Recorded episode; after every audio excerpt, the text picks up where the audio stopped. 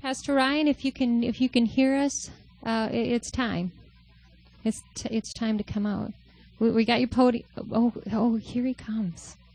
Okay, I see what was taking him so long. It's great to see everybody here today. Man, I just feel so free and alive. Don't you love? Oh, sorry. I feel like Tim Conway. A little shuffle. Uh, my name is Ryan Kibbe. I'm the senior pastor of Life Church, and we are celebrating Resurrection Sunday. Uh, this is my lovely wife, whom you can see. I can't see her, but I know that you can, and sources close to me say that she looks beautiful today. So this is this is hope.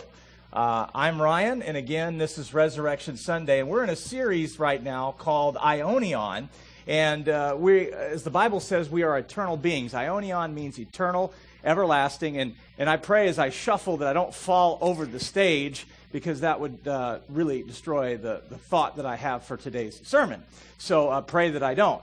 Uh, the question uh, that we have been asking over the last couple of weeks is uh, what about eternity? What, what about life in eternity? And, and if we are Ionian beings, if we're eternal beings, and are we going to go to heaven? Are we going to go to hell? We talked about the question that yes, there's a literal heaven, and yes, there's a literal hell. And then last week we talked about a kingdom. Jesus talked about the kingdom in his gospels all the time. He talked about in the gospel how we need to establish his kingdom on earth as it is in heaven. And, and this is the Christ walk that we are to walk out. Which brings us to today and resurrection power. How many of you are excited about being here on Resurrection Sunday? Amen. Amen. So here's our master text, and I want to put this up first. And, and because I, uh, I'm feeling a little bottled up and pent up today, uh, Hope is going to help assist me in the reading of our, our primary narrative. Hope, would you uh, lead us, lead me? Yes. Okay, Luke chapter 4, verses 18 and 19.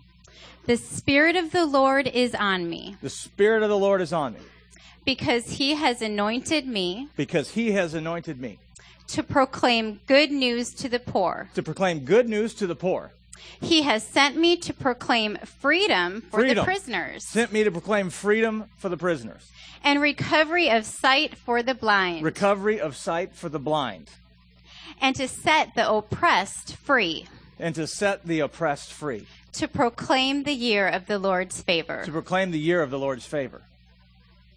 Amen. So uh, before I get started, Hope, can you just can you give me a drink of water here? I'm a little thirsty. Can you just, if I'm gonna, you know, preach this sermon, thank you. Thank you. Appreciate it. Actually, you know what? I, for those of you that know me as a preacher, I, I can't. Can you just take these chains off, please? Because I, I just, I can't do this. This is, this is awful. In fact, I'm, can you just take that one off and then can you remove the blindfold, please? I need to kind of see where everybody's at here. And then can you, you know what? I'm just going to take these off myself. I'm tired of being in these things. In fact, I tied them in so good here. I, let me get these things off here. I'm struggling. Can you help me? She's my Holy Spirit today. She's my helper. No, there's only one Holy Spirit. Amen. And so, can you imagine? I can't, nor do I want to. In fact, sometimes coats, they uh, that that bandana was quite hot. So uh, I can't imagine even preaching in a coat. I, for those of you that know me, I hate it. Feels like a straight jacket. Now I'm free. I see you, and now I can just be my tiger self, and uh, made me sweat. And congratulate, thank you, my lovely uh, helper, for uh, helping in that. So here's the thing the reason I did this, other than because I'm quirky and I like to do weird, outrageous things and you never know when it's coming, one of the reasons why I wanted to do that was to show you the condition that so many of us live in. When we're talking about resurrection power, we come, we say, Thank you, Jesus, on Sunday, and that is an exact representation of how most of us live in certain areas of our life on Monday. Resurrection power is available, but here's the difference. One thing we're seeing is we have what we call relief, which is I could drink, I could shuffle, I could do certain things, but would you say that I was a little limited in what I was able to do? Now, when the shackles come off, I can pace like a tiger. I can preach with authority. I feel good. There's a difference. Would you agree? So, the, the point of this whole message about what resurrection power, resurrection power isn't just about being part of a church, which is good. I'll talk about that.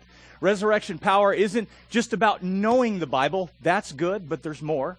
Resurrection power is operating in freedom. Say freedom.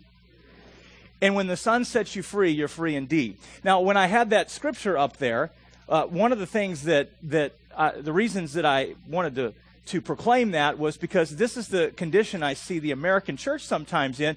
We preach that, we say yes and amen, and even our pastors are, can sometimes be in bondage. Why? Because we're all human. And one of the things that uh, we have to learn to see is our condition, and we're going to talk about that. But there's there's three aspects to this message that I want to touch on. That I think three stories post resurrection about what Jesus did to restore and to set free three specific disciples. And I'm just going to focus on those three aspects in the Gospels. There's many post resurrections account. How many understand that Jesus is alive? He's not. The tomb is empty the stone was rolled away. And so before I get into those three aspects, I think it's first, the first most important thing is to contend for the faith. To say, why the resurrection? Why is the resurrection so important? What's the big deal? Well, first of all, it's the linchpin of our faith. The linchpin of our faith. If Jesus does not resurrect from the dead, we're dead. We are dead in our sin, dead in our stuff. But if Jesus did what he said he did, and he did, and then we base our entire hope and belief on the hope of this resurrection, how many understand that can change the way you view your life, both in this age and the awesome things God has for us in the age to come? I remember Indiana Jones in the last crusade, and there was this pivotal moment. He's staring this chasm. You remember this? and he's walking up to it and he knows that he has to take a leap of faith and he's right on the edge. And his carnal mind is saying there's nothing there. And i'm going to plummet to my death. And he takes a step. I won't do it because i want to live. But he did it. And what happened? There was a, there was a there was a walkway across it. This my friends is how you live by faith. Not to be idiots but he had a word and that word said go and do and he did and he saw resurrection power just like you and i there's provision when we operate in faith. That is the hope of the resurrection. So, three stories that I want to get into, three stories that I want to show resurrection power. We're going to start on the road to Emmaus. Now, I want you to see the scene. Jesus is just resurrected he's on the way. This is in Luke chapter 24, and he's he's he's going and appearing to different people. So these two disciples, they're just meandering down the road, and all the buzz is about what what happened to Jesus and how his followers were so disgruntled and so disenfranchised because he was supposed to be the Messiah. He was supposed to be the deliverer. He was going to ride in on a white horse and set the Rome oppression free. That they were going to they were going to live and, and rule and reign. They didn't know what his job was to do was to set them free, that the kingdom was within them, and that they would be part of some great, great plan of God, that they didn't see it. But now everyone's talking about it because the tomb is empty and there's buzz. And so Jesus literally appears to a couple of disciples, and we pick that up in Luke chapter 24. Luke chapter 24, starting with verse 28, says, By this time they were nearing Emmaus and the end of their journey, Jesus acted as if he were going on, but they begged him, Stay the night with us, since it's getting late. So he went home with them, and as they sat down to eat, he took the bread and blessed it. Then he broke it and he gave it to them. Suddenly, this is key, their eyes were opened and they recognized him, and at that moment he disappeared. They said to each other, Didn't our hearts burn within us as he talked with us on the road and explained the scriptures to us? This is an important element here because as you're along life's journey, there's only so much your pastor, your good friend, your good neighbor can point you to Jesus. But at the end of the day, to understand what this book is all about, the author of the book has to give you revelation. He has to be able to, you have to give entrance to him and say, okay, this book, it's not Aesop's fables. I take it at its word. I don't understand it. There's a lot of rules in it. But at some point, the God of the universe, you have to make entrance for him into your heart to say, yes, this word matters. Yes, I take Jesus at his word. Now, what's interesting is when you make that decision, just like Indiana Jones, Jesus shows up. He shows up and he shows up and he confirms it in our lives. I can tell you from personal experience, 10 years ago, uh, I was what you would call an intellectual seeker. I knew all about the historical ramifications of Jesus. I had a lot of good Christians who are really good talkers and not real good walkers tell me about this Jesus. But I didn't see the tangible evidence of Jesus in their lives. I needed to know more.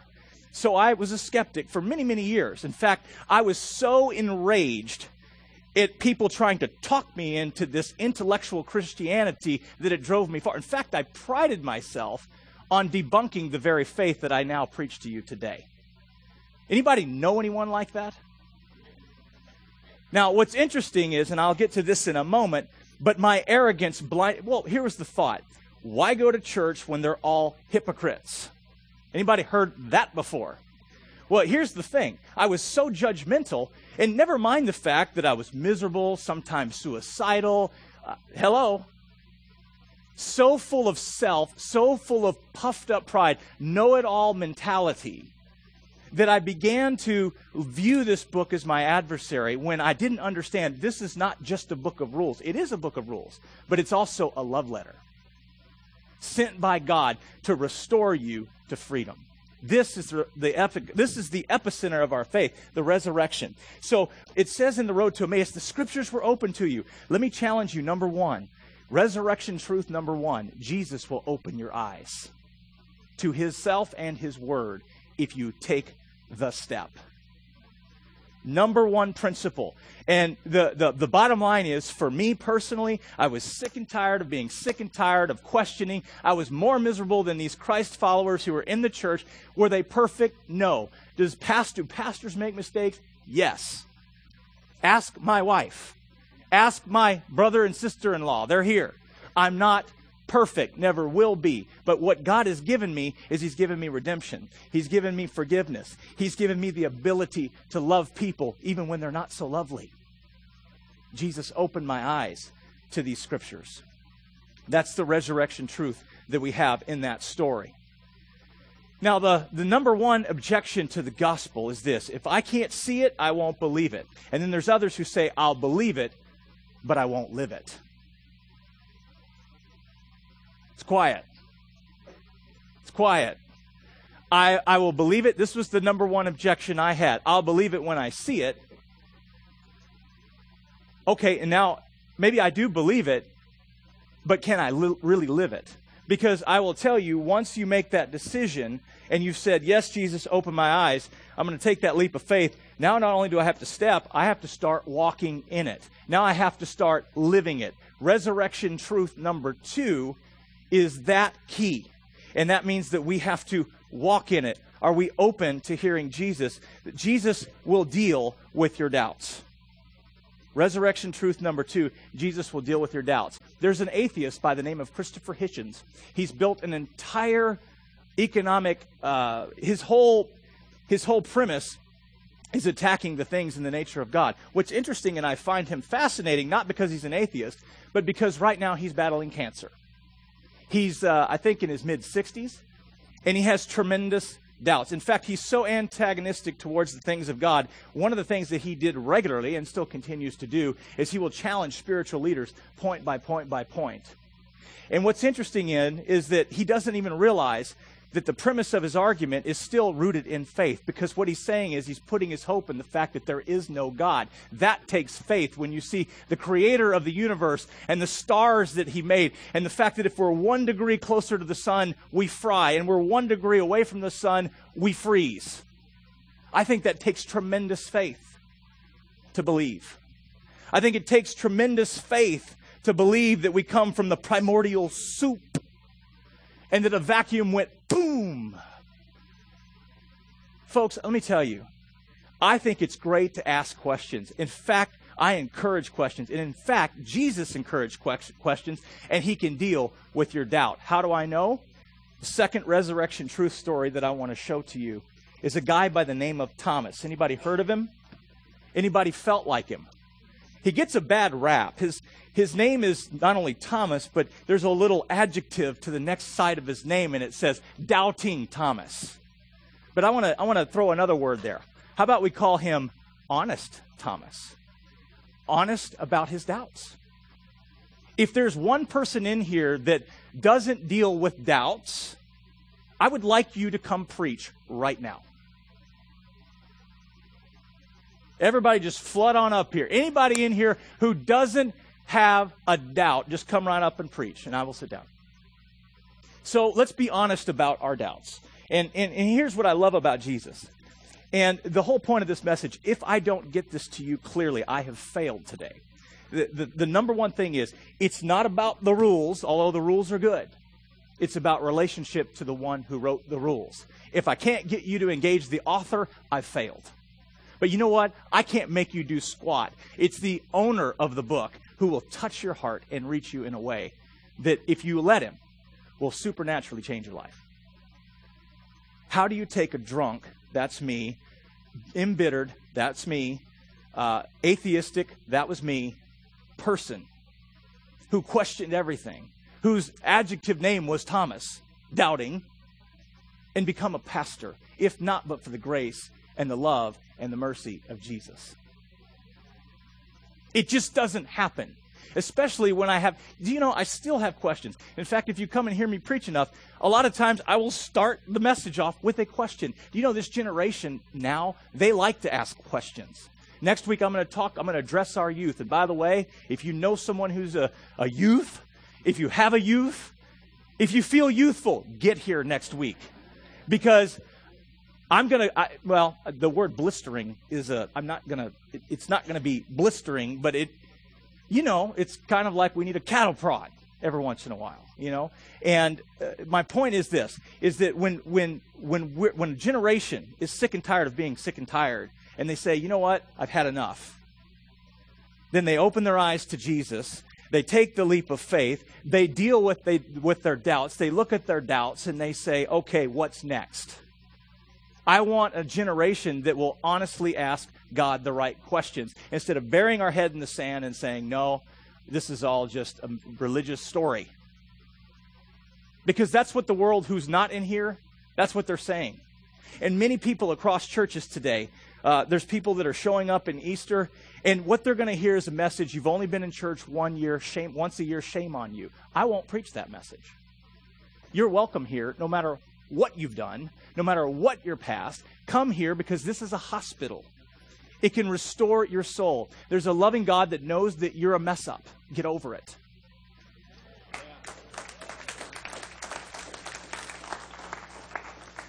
So, doubting Thomas. Let's read about doubting Thomas. John chapter 20, verse 24. Now, Thomas, called the twin, he was one of the twelve, was not with them when Jesus came. The other disciples therefore said to him, We have seen the Lord. So he said to them, Unless I see the, the, his hands, the print of the nails, and put my finger into the print of the nails, and put my hand into his side, I will not believe. Now here's the key part. And after eight days, his disciples were again inside, and Thomas with them. Jesus came, the doors being shut, stood in the midst, and said, Peace to you. Then he said to Thomas, Reach your finger here and look at my hands and reach your hand here and put it into my side. Don't be unbelieving, but believing. And Thomas answered and said to him, My Lord and my God. Notice at that point he was Messiah, he was the Savior, he just called him God.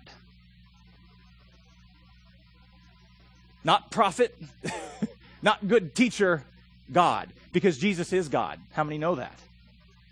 Recognition of what he is is critical. If you really believe that Jesus is God, shouldn't that dramatically alter the way we live our life? And not only that, if he's God, which he is, and he died, he had that much love for us, shouldn't we let him love on us? Hello. That's grace. And you know, the law is good, but grace triumphs over the law.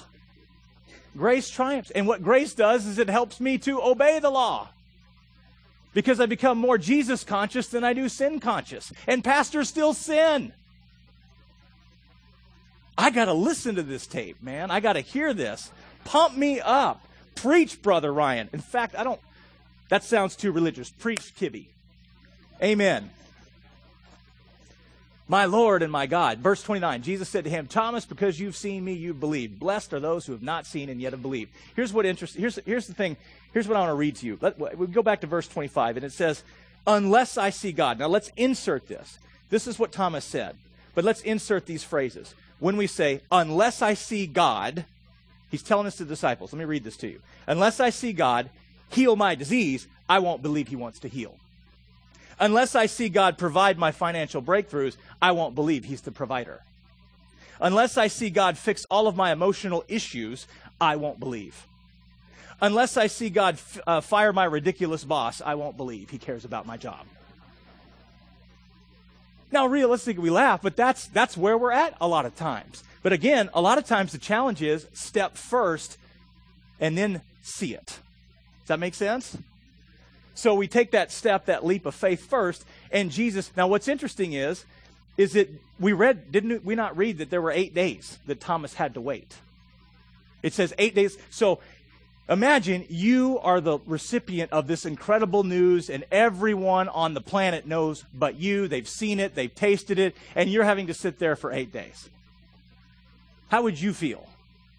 So he's waiting eight days. Now, what was interesting is, in the first appearance, was he in position to see Jesus?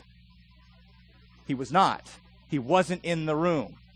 People of God, if you're not in the room, you're not going to see Jesus. If you're not with the church of God, and it's not just a building, it's the people, the people are the church, not the steeple. If you're with the people of God, you'll be in position to see God move. This is my challenge to get in church. Hello? Get in position and you will see God move. He had to wait eight days. So eight days later, here he is, and where is he? He's in position.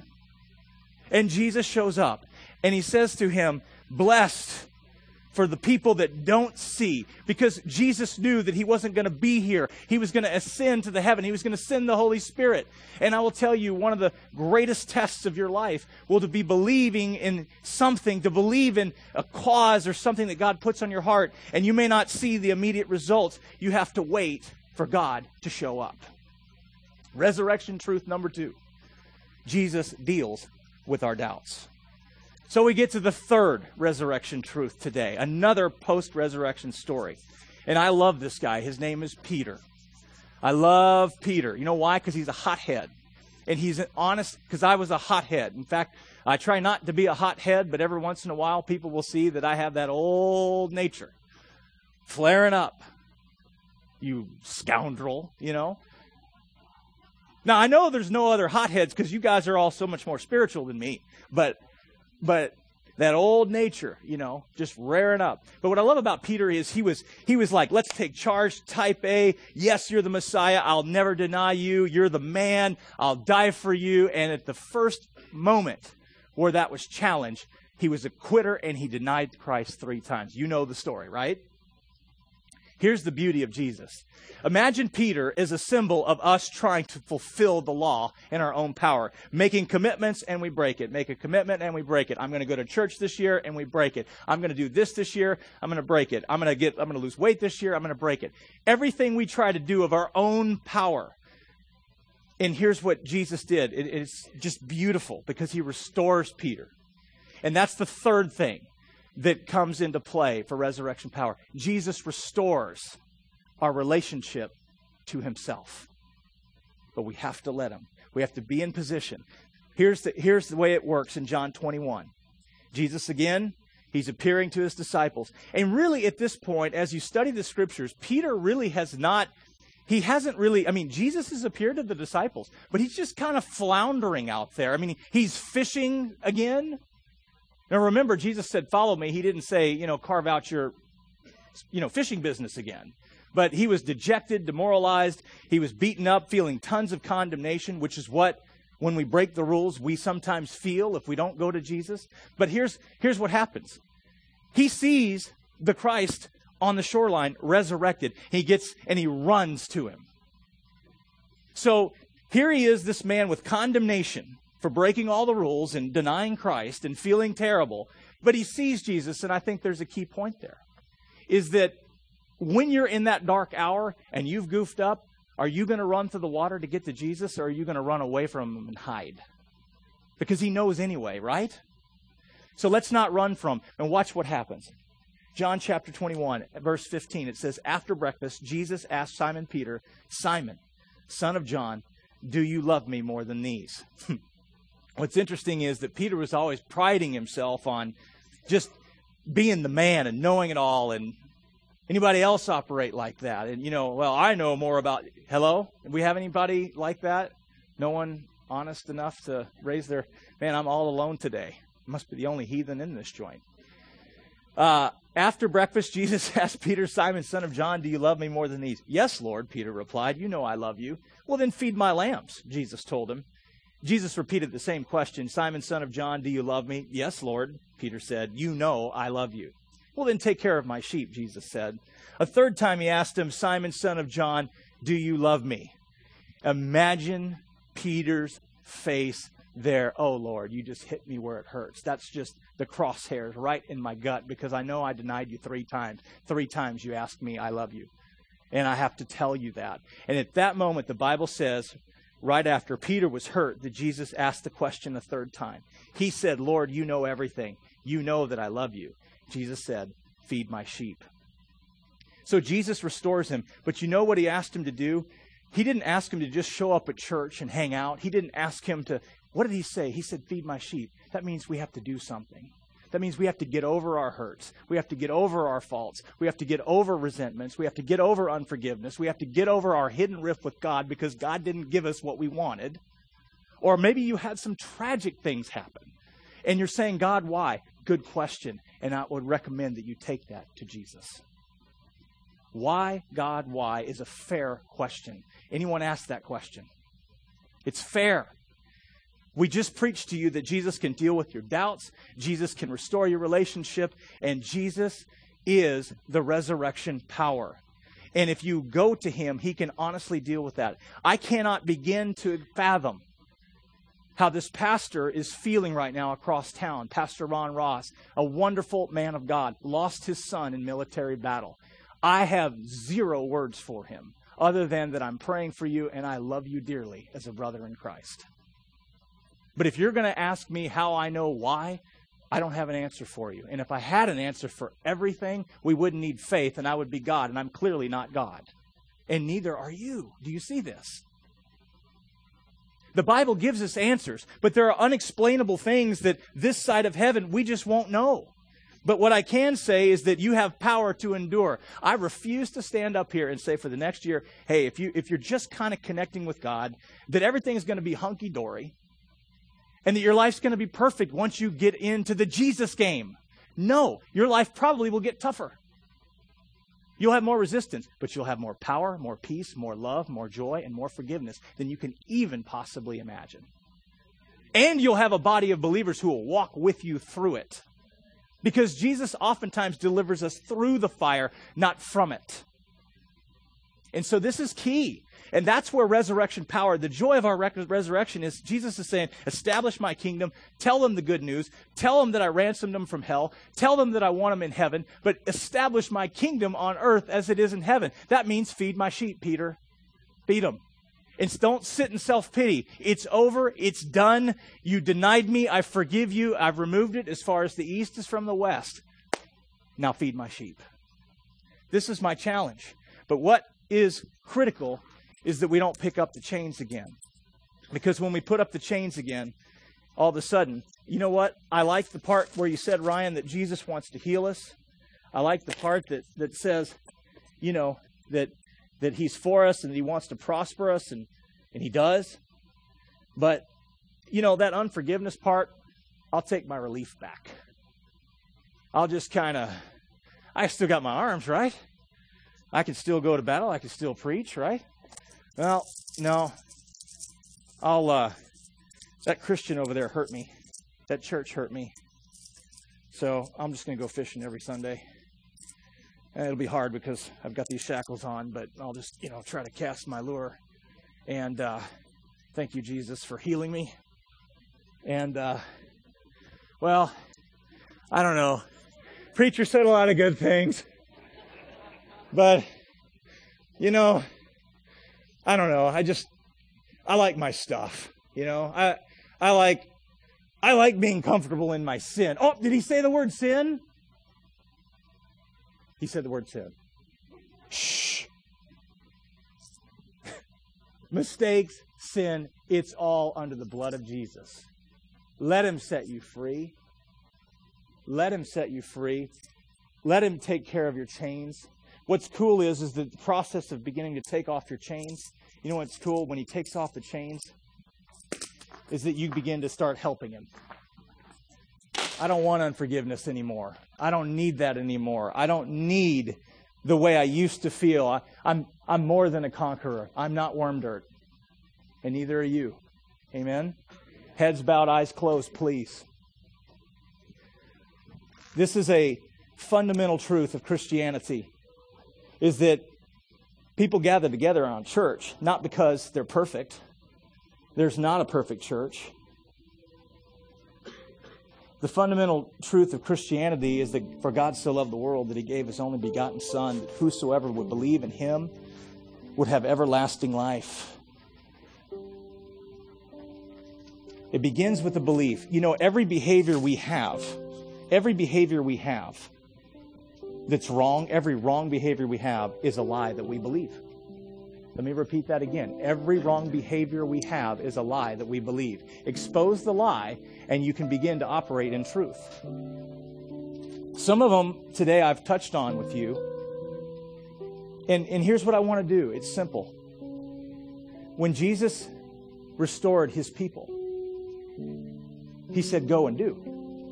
Because you're forgiven, because I've empowered you, because I love you, because you're more than a conqueror, and I can do all things you can do all things with me, Jesus is telling us. You know? And can it be an emotional start? But I will tell you, yes, it can. But it's beyond emotion. It's day in, day out when the rubber meets the road and you're, you're on your knees and life is beating the you know what out of you. That you say to him, Lord, you're still my Lord and you're still my master. And many of the times we like him as our Savior, especially on Sundays, but on Mondays, this is our master. It is the challenge we all face. But I've given you tools to equip you. So here's what I want you to do. If you are you're saying, Yes, I believe. Pastor Ryan, you've convinced me that Jesus is real and that he has resurrection power, but I don't know if I want to make him my master. Because there's a profound leap of faith when you take that leap of faith and you step over the edge and say, Oh, no, now I'm getting lumped in with them. Well, it's not about who you're getting lumped in, it's about who you're joining up with. And He will take you to places that you will never, you couldn't even possibly begin to imagine. It's a cool way to live. Not always easy, but very powerful way to live. So, with heads bowed and eyes closed, I'm gonna. Here's the question. I've presented the story. You're part of the story, the larger story of the body of Christ. If you're tired of living in bondage to sin, if you're tired of living in bondage to other people's opinions, if you're tired of living in bondage to that resentment and that unforgiveness that's so thick that you've marinated and poured steak sauce on it, if you're so tired of living that way, here's what I want you to do I want you to make a commitment to allow Jesus, not by your works, but by His grace and His power, I want you to allow Jesus to deal with that and then you say, Lord, I have no idea how to make you my master, but when you say to do something, I'm just going to do it. I'm just going to jump in. That's what I'm looking for today. That's what the Lord's looking for. I've seen people who came here last Easter who've told me personally that their lives have been changed because they opened the door to Jesus. Not because of the church or me or the worship team, but because they opened the door to Jesus and it transformed their life. I've walked it through them. I've walked this with them. I've had seasoned veterans seasoned veterans, Christ followers, who came last Easter. And they're here today because they heard a message of grace and empowerment and helped heal some deep hurts. This is the God we serve. But it's, it's taking that step and saying, Yes, I will make you my master. And yes, you're not going to be perfect following him. You need to let that go too. But there's real answers here to live out your life. So, with heads bowed, eyes closed. I want you to raise your hand. If you say, Ryan, I believe he's my, and this is, this is a critical thing because if you've made him your Lord and Savior and you've made him your master, you don't need to raise your hand. But if you have not made him your master, for your own good, I plead with you, raise your hand and let him be your master now. Thank you. Several hands there. Thank you. Thank you. Thank you. Thank you. Many, many, many. Thank you. Thank you. Now, here's the thing I want to do with that. When you go home today, I want you to put it on your fridge. This is the day Jesus became my master. You put that in front of your eyes. You don't let that sucker leave you for the next year. And here's your challenge come back for one year and let's talk. Make a commitment to get out of the boat and take the step. Now, let's say this prayer because, you know, salvation is an incredible thing. It's the beautiful exchange. Jesus took all of our junk, nailed it to a cross, rose again so that we would have eternal life with Him. Praise God. That's what you're saying yes to. Not joining our church, but you're saying yes to Jesus and a relationship with Him. So, everyone, let's just repeat this prayer Father in heaven, I receive your Son. I receive your forgiveness for all of my stuff that isn't right. And I nail it to the cross. I make you my master, my Lord, and my Savior. And from this day on, I will serve you with your strength, your grace, your revelation, and your heart. In Jesus' name, amen. I thought it appropriate if we would stand up, being that I came out in chains, that we would sing a little amazing grace to send us off because my chains are gone my sins have been set free. My God, my Savior. Amen.